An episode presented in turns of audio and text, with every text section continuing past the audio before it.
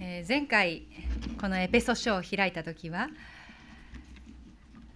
私たちはこうパウロがここで再び祈り始めていることを知りました。囚人としてこうつながれた身であったわけですが、彼はすでにその時神の前にいたのです。この彼の姿から教えられます。どんなところにいようとも、どんな状況にあろうとも、神の前に私たちは立つことができる。どこにあっても、どんな状況にあっても、私たちは神の御前に立つことができる。これがパウロの祈りの姿から私たちに与えられているチャレンジではないでしょうか。そしてこのパウロはさん章のじゅうよん節、こういうわけで私は膝をかがめて、天上と地上で家族と呼ばれるすべてのものの名のもとである父の前に祈ります。こうして私は祈りますと、このように宣言した後にじゅうろく節から実ににじゅういち節まで祈りの言葉が続いています。その中のじゅうろく節からじゅうきゅう節は、実は本文、原文で読みますと一続きの文なんです。えー、翻訳、日本語訳にしますと、日本語として分かりやすさのためにいくつかの文に分けて訳してありますけれども、これは一つの文なんですね。そしてこのじゅうろく節からじゅうきゅう節が一つの文ですよ。その文はみっつのパートに分かれています。今日はその一つ目をやるわけですが、一つ目は読んでいただいたじゅうろく節からじゅうなな節のいち文目までです。どうか父がその栄光の豊かさに従い、御霊により力を持ってあなた方の内なる人を強くしてくださいますように。こうしてキリストがあなた方の信仰によってあなた方の心の内に住んでいてくださいますように。これが第一のパートです。そして第にのパートはその次からですね。じゅうきゅう節のいち文目まで続いています。また愛に根ざし、愛に基礎を置いているあなた方が、すべての生徒とともにその広さ、長さ、高さ、深さがどれほどであるかを理解する力を持つようになり、人知をはるかに超えたキリストの愛を知ることができますようにというのが第にのパートです。そして最後のパートは、じゅうきゅう節の真ん中から、こうして神ご自身の満ち満ちた様にまであなた方が満たされますようにと、このようにじゅうろく節からじゅうきゅう節は一つの文でありながらみっつのパートに分かれているわけです。えー、今日お読みしますじゅうろく節からじゅうなな節の前半のところ、それでは改めて皆さんで、えー、読んで、えー、いただきたいと思います。エペソのさん章のじゅうろくからじゅうななの前半の祈りの言葉です。はい、どうか父がその栄光の豊かさに従い、御霊により力を持ってあなた方の内なる人を強くしてくださいますように。こうしてキリストがあなた方の信仰によってあなた方の心の内に住んでいてくださいますように。こういうふうに、えこの祈りの中で、えー、しかもパウロはふたつのことを言っていることが読み取れます。一つは前半ですね。父が、神がですね。神が私たちの内なる人を強くしてくださいますようにというのが前半です。そして後半はキリストが私たちの心の内に住んでいてくださるようにと、このふたつのことです。神が内なる人を強くしてくださるということと、キリストが心の内に住んでいてくださるという、このふたつのことが祈られています。これふたつの別々のことが祈られているというよりは、原文では本当に一続きに書かれているわけです。この内なる人が強くされるということと、キリストが心に住むということがどうやったら一つになるのか、こうなんとなくね、か分かったような気がする言葉なんだけれども、こう分かりにくい、そのことをこの御言葉から今日は教えられてまいりたいと思うんです。だいいちのことは、内なる人っていうのは一体誰のことなのかということです。内なる人、内なる人を強くしてくださいますようにとありますけれども、その内なる人っていうのは一体誰なんでしょうか。何を指して内なる人とパウロは言っているのでしょうか。この内なる人というのは、イエス・キリスト、この方こそ主ですと、この方こそ私の救い主ですと、私たちが信じたことによって与えられた復活の命、新しい命、新しい私のことを言います。先ほどもワーシップで歌いましたね。独り言を使わし、神は私たちに何を与えてくださったんですか。命を命を得させてくださったと、そういうふうに歌ったわけですけれども、この命のことです。内なる人というのは、私たちが主よ、あなたこそ主ですと、このように信じた信仰によって与えられた命のこと、新しい私のことを言っているわけです。私たちはイエス様に出会う前は、こう霊的に死んだ状態でした。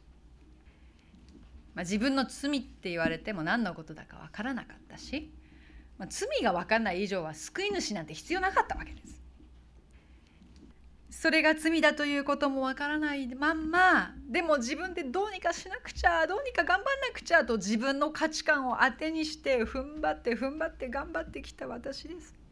神がいるなんて考えもしなかった、あるいは御心だなんて求め方もわからなかった、あっちにジタバタしてみたりこっちにバタバタしてみたりした挙句、ああ考えても結局何が一番いいのかわかんないわなんて言って、人生の結構大事な決断をまあ掛け事でもするかのように思い切ってしてしまったり、自暴自棄になってしまったり、自分が崖っぷちにいるということにも気がつかないで崖っぷちをバタバタバタバタと入っていた。危うい道のりを危ういともわからないで手探りするように歩いていた。霊的に死んでいたこの私の姿を、しかし命与えられた今振り返ると、皆さんどう思いますか。いや、よくやってたなぁと、神様抜きでよく歩いてきてたなぁって思うじゃないですか。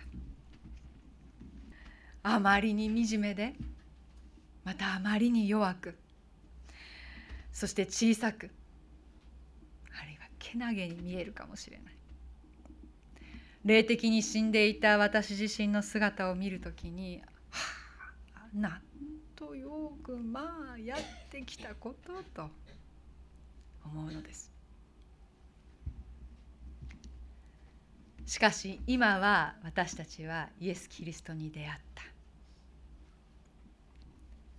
まあ、出会ったって言ってもね、それでもいまだに不安になって平安を失ってわやわやしてみたり、あるいは悲しみに暮れてもうやんなくなったっていう時もあるし、あるいは何でしょうね、こうなんだかんだ言ってもちっとも立派じゃない自分がいます。でも全然立派じゃないんだけど、このしょうもない私のために十字架で命を捨ててしまった方がいた。自ら死を選んでしまった方がいた。こともあろうに、こんな私なんかを生かすために自分が死んでくださることを選んでしまったのです。その方のその事実が私たちに迫って、そのことの恐ろしさ、そのことの凄さに気づいてしまった今は、私たちの中に新しい命が息を吹き返したのです。死んでいたはずの霊が復活の命を預かったんです。まあ、少しロマンチックに言うならば、眠りの森の美女でしょうか。何百年だかグースか熟睡しておりまして、しかし約束の王子様が現れてキスをすると目を覚ます。その姫様のごとくに、私たちの魂は長らく忘れていた、死んだはずであったのに、そのイエス・キリストに触れられて息を吹き返したのです。私たちのうちに命があるのです。私たちのうちに内なる私がいるのです。新しい私がいるのです。本当の本当の私が息を吹き返したのです。へえ、そうだったんだと思ってらっしゃるでしょうか。大丈夫ですか？びっくりしておられる方はいないでしょうか？いまだに茨の塔の中でひゃくねんかんぐーぐー安眠しておられる方がいないか、ちょっと心配ですけれども、そうなんですよ。皆さんの中に新しいあなたがもう生きておられるんです。死んでいたはずの命があなたの中にすでに生きているんです。内なる人とこういう言い方をしますとね、自分の中にまた違う誰かがいるかのような印象があるかもしれませんけれども、違う誰か、誰か知らない人じゃない、あなた自身です。あなた自身の、新しいあなた自身、本当の本当の本音が目を覚ましたんです。まあ、主に出会うまで長い、随分長い、そして深い眠りについていたんですけれども、しかしイエス様に出会って、イエス様という王子様に出会って目を覚まして息を吹き返した。本当の本当のあなた自身のことです。じゃあこの内なる人、この内なる私が強められるにはどうしたらいいのかというのがふたつめのことです。内なる私が強められるにはどうしたらいいのでしょうか。聖書はしばしば私たちに子育てに例えて、内なる私育てをするように教えています。イエスよ、あなたこそ私の救い主です、ハレルヤと私たちが信仰を与えられたその時に、内なる私がおんにゃーとこう目を覚ましたわけですよね。生まれたわけです。生まれた私たち、私に対して、内なる私に対して何ができますか。ミルクをあげることですよね。御言葉の父をたくさんあげることです。育ててあげるのです。毎日毎日聖書の御言葉を読んで、内なる私に語りかけてあげるのです。そうすると神様が、でここがミソなんですけどね、神様がですよ。パウロもね、あなた方が自分で内なる人を強くしなさいよって、そうは言わないですね。神様が内なる人を強くしてくださいますようにと。私たちが御言葉を毎日毎日内なる私に語りかけ、御言葉の父をたくさんあげると、神様が私、内なる私を成長させ強くしてくださるのです。神様によって生まれたばかり、おんにゃーと生まれた私たちのうちにある内なる私は、いよいよぷくぷく太って足腰が強くなり、ハイハイするようになったり、つかまり立ちするようになったりして、そして笑ったり泣いたり走ったりするようになって、そして成長するにつれてやがてだんだん硬いものも食べられるようになっていく。そして神様は私たちの内なる人を強くしてください。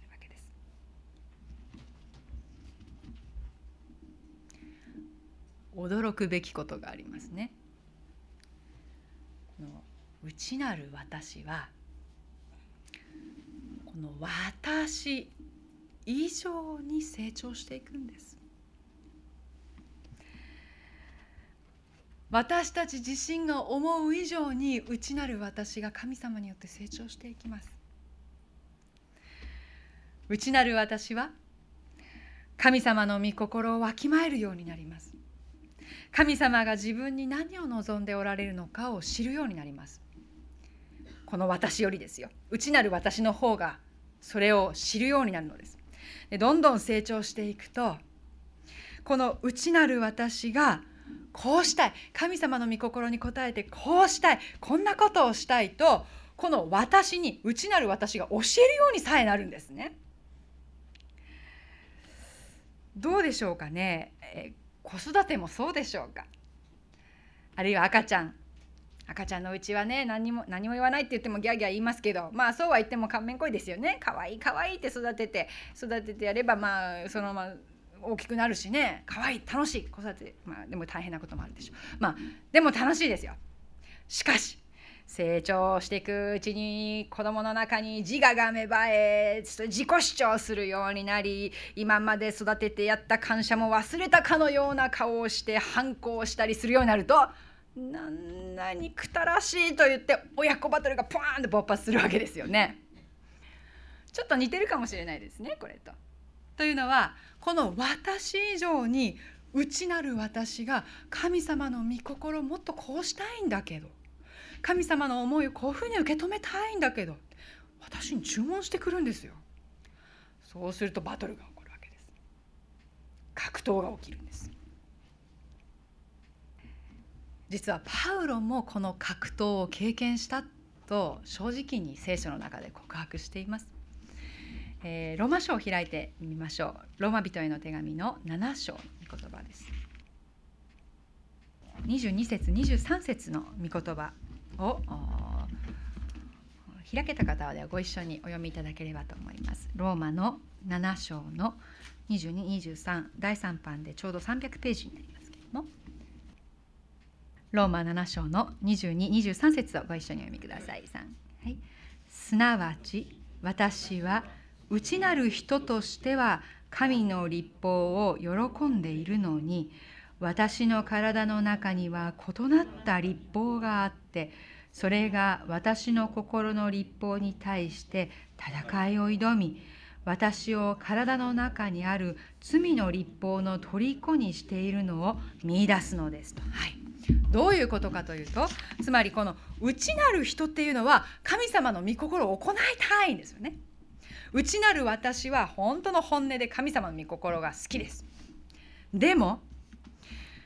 そうは言っても、いつもいつもは神様の御心に従ってらんないよっていうのがこっちですよね。そこでバトルがあるんだっていうのが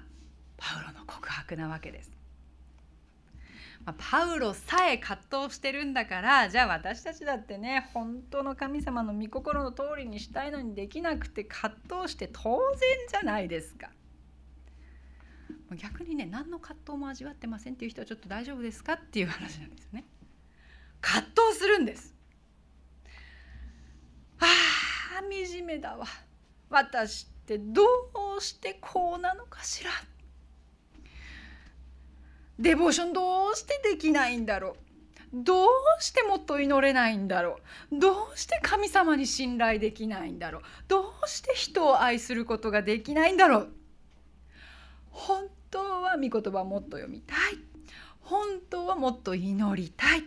本当はもっともっと神様を信頼して安心して生きていきたい、本当は愛されるんじゃなくて愛することを求める人になっていきたいって内なる人は本当本当思ってるんですよ。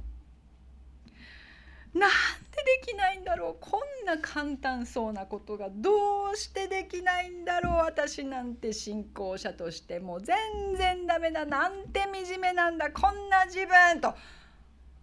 こう格闘するわけですよね。いいんですよ、葛藤するんです、葛藤していいんです。この内なる人との間に格闘し、その格闘でもしこの場にヘロヘロになっておられる方がいるとしたら、その方には朗報です。喜んでください。それはその人の内なる人、内なるあなたがそれだけ成長してきてるっていうことなんです。内なるあなたがしたいと思っておられることがたくさんあるっていうことなんです。いやでもね、しかしね、人はどうして救われてなお格闘するんでしょうか。内なる人の考えていることが私たちの本当の本当の本音だって言うなら、なんで格闘するんだよ、その通りやればいいじゃないですかと。本当はこうありたいって思うことは私たちにとって嘘じゃないですよね。私たちは無理にそうしたいというふうに思おうとしているわけではありません。結構本気で毎日デボーションしたいし、結構本気であの人のことを愛したいと思ってる。本当に思ってるんですよ。じゃあなんで格闘するの？仮にね、仮にも本音だというならば、どうしてここまで私たちは激しい格闘を経験するんでしょうか。先ほど開けたローマ書のなな章のにじゅっ節にこういう御言葉があります。ローマなな章にじゅっ節、もし私が自分でしたくないことをしているのであれば、それを行っているのはもはや私ではなくて、私のうちに住む罪ですと、このように言っています。つまりこの私、私という一人の存在の中で、内なる私がのびのびとなぜ生きていくことができないかというと、それは内なる私の中にある私の罪がそれを邪魔してるんだっていうことですよね。私という中で内なる人はこうしたい、だけど私の罪は、いやそうは言ってもねと、こういうふうに横やりを入れてるわけです。例えばこういうふうに、内なる私としてはね、友達に自分がクリスチャンだっていうことを言いたいっていうふうに思ってるわけです。でも私の罪は何て言うか、いやそんなこと言ったらなんとかちゃんに嫌われちゃうかもよと、こういうふうに言うわけですよね。そしたら私どうしたらいいんですか？どっちを選べばいいんですか？格闘するわけです。そしてあるいはね、内なる私はね、結婚するまでは体の清さを保ちたいって結構本気で思うわけですよね。だけど罪は何て言うんですか？いや少しぐらいならいいじゃん、みんな当然のようにしてるよってこう誘惑するわけです。私はどうしたらいいんですか？どっちを選べばいいんですか？格闘するんです。あるいはどうですか？内なる人はね、奉仕っていうのはやっぱり喜んでしたいよなって、どんなことでもしたいよ、全て捧げます本気で思ってるんですね。でも私の罪はそれに対して、いや楽しくできる範囲を超えて損はしたくないよなとか言って計算したりするんですよね。そういう矛盾、内なる私、私の罪、これで私、この私は一体どっちを選べばいいのか、これで格闘するわけです。内なる私がこうしたいと願っているその願いに対して、私の罪が一生懸命横やりを入れます。私は一体どっちを選びますか？選択が迫られます。そうであるならば、この私はね、どうしたらいいんでしょうか。答えは簡単ですね。この罪に対して潔くさよならっていうことです。別れを告げることです。私という存在のうちから、私の罪見つけたところから一つまた一つと、この私の中から外に出していく必要があります。罪と出会うたびに私たちは丁寧にそれをしていきます。あの星の王子様の中でね、こう星の王子様っていうお話がありますよね、サンテグジュペリ。その王子様が大切なバラのためにね、毛虫を一個一個取ってあげるんだっていう、そういうくだりがありますけれども、ちょうどそんな感じかもしれないですね。お、内なる本当の私にまとわりついてる罪が見つかったら、一つっぽい一つっぽいとこ取っといてあげないといけないですよ。あら、あった、これ妬みの罪だ思ったら、ああ主よ、これが私の妬みの罪です、私はあの人が羨ましくて羨ましくて苦しいんです、ポイッとね、投げ飛ばしポイ、内なる私に、あら、これは公職の罪、性の罪だ、誘惑が負けてしまって、誘惑に負けてしまって、ああ私は本当に虚しいんです、ポイ。あるいはどうですか、私、内なる私にね、こう、あら、これはむさぼりの罪だ、主よ、これが私のむさぼりの罪です、私は欲しくて欲しくて欲しくて苦しいんです、ポイ。出会うたびに一つずつ、出会うたびに一つずつ、私たちはその罪を告白し、主に明け渡し、手を離していく必要があるのです。そうするときに、一つ一つそうしていくときに、神様がですよ、ここが大事です、私たちがじゃないです、神様が私たちの内なる人を強くしてくださるのです。神が私たちの内なる私、本当の私、本当のあなたを神が強くしてくださるのです。内なる人、内なる私、それは本当の私なんだ、本当のあなたなんだ。この本当のあなた、本当の私が強められて、主に強められるためには、御言葉の父をたくさんあげて育ててあげなさい。しかし育ってきていろんな格闘を味わうようになります。罪を捨てて差し上げなさい。そういうことでしたね。では祈りの後半でパウロはどのように言っているか。エペソのさん章のじゅうなな節。こうしてキリストがあなた方の信仰によって、あなた方の心の内に住んでいてくださいますように。こうしてキリストがとパウロは言うんですね。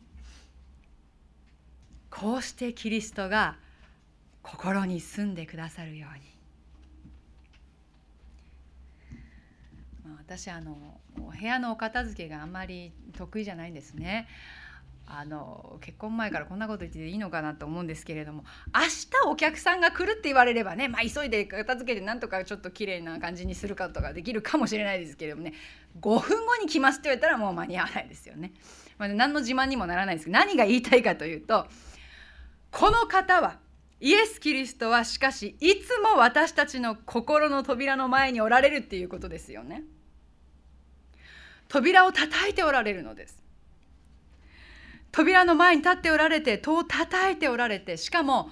ちょっと遊びに来たお客さんとして叩いておられるんじゃない、あなたと、内なる本当のあなたと結婚して、あなたがね、もし家なんだとしたら、この私が家だとしたらですよ、その家の扉を叩いておられて、その中に主が入られるということは、主があなたと結婚して永遠の結婚生活をあなたという家で過ごしていくということでしょ。あなたの主人となるべく戸を叩いておられるのです。お客さんじゃないです。どうでしょうか、あなたの家は罪というガラクタであっちゃこっちゃガラガラゴロゴロしていませんでしょうか。あるいは罪という茨の塔の中で、ああもう罪でがんじがらめで諦めちゃったグースかと寝てないでしょうか。私たちに問われているのは、まあ、罪がきれいになったらイエス様を中に迎えましょうと、そういうことじゃないっていうのもまた嬉しくもあり、大切なポイントです。いいんですよ、私たちに罪があることイエス様はもうご存知なんですから。どっかの伝道師みたいにね、あっちの戸棚とかこっちの押し入れとかにいろいろ詰め込んで、何にもなかったかのように、はあどうぞイエス様って、そういうやり方ではなくて、ああ主よこんな罪もあります、ああ主よ私はこんなに愚かなものです、こんなに汚いものですけれども、お上がりください、私の心に、私の主人になってください、私と共に生きてくださいと、このように主に全てを明け渡していくかどうかです。あ、ちょっと今片付いてないので玄関先でいいですか、そういう話じゃないよっていうことですよね。この後応答の賛美の中で、えー、聖歌のろっぴゃくきゅうばんを賛美しますけれども、このいちばんの歌詞をゆっくり読んでみますね。一度死にし我をもイエスは生かしたまえり、咎と罪の代わりに新たなる命あり。時の間をも惜しみて、君は我と語ろう。君は我を放たず、我はまた主にぞつく。という、こういう歌詞です。あなたの主人、あなたの主人があなたを花嫁と呼んで、あなた、私というこの一人の存在の中に主が入ってきてくださって、私の主人となってくださって、そして時間を惜しんで愛を語りかけて、しかももう片時も君を離さないよと言ってくださる。驚愕の粘着体質であります。諦めようとなさらないんです。地上における結婚生活にはいろんな限界やまた幻滅や、うん、することありますけれども、しかしこの方との霊的な結婚生活は違います。これは永遠の愛の物語です。主は絶対にあなたを見捨てたいとは思ったりなさらないし、見捨てようとなさらないんです。いや、むしろ永遠の、文字通り永遠の愛をもってあなたを愛し抜き、本当の本当のあなたをその身腕に抱いてくださる方です。主が住んでおられます。願いを持って祈りましょう。どうか父がその栄光の豊かさに従い、御霊により力を持ってあなた方の内なる人を強くしてくださいますように。こうしてキリストがあなた方の信仰によってあなた方の心の内に住んでいてくださいますように。主よ、あなたが私たちの内に入ってくださって、私たちに与えてくださった新しい命、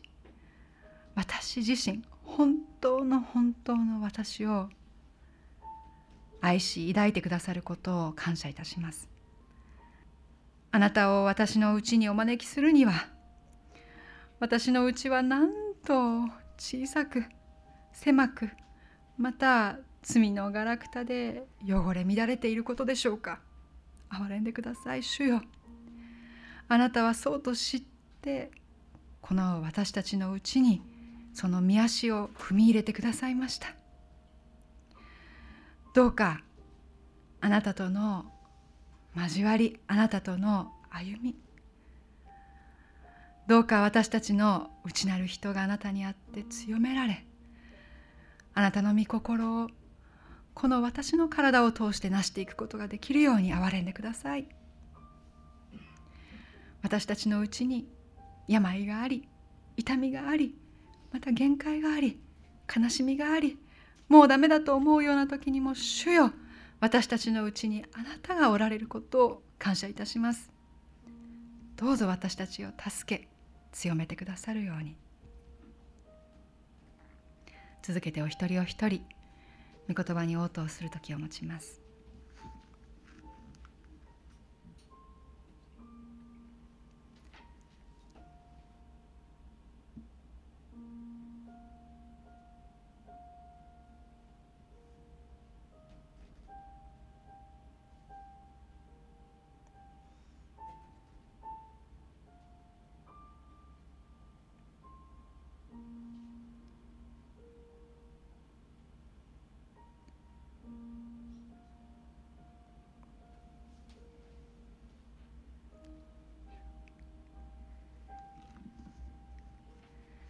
感謝いたします。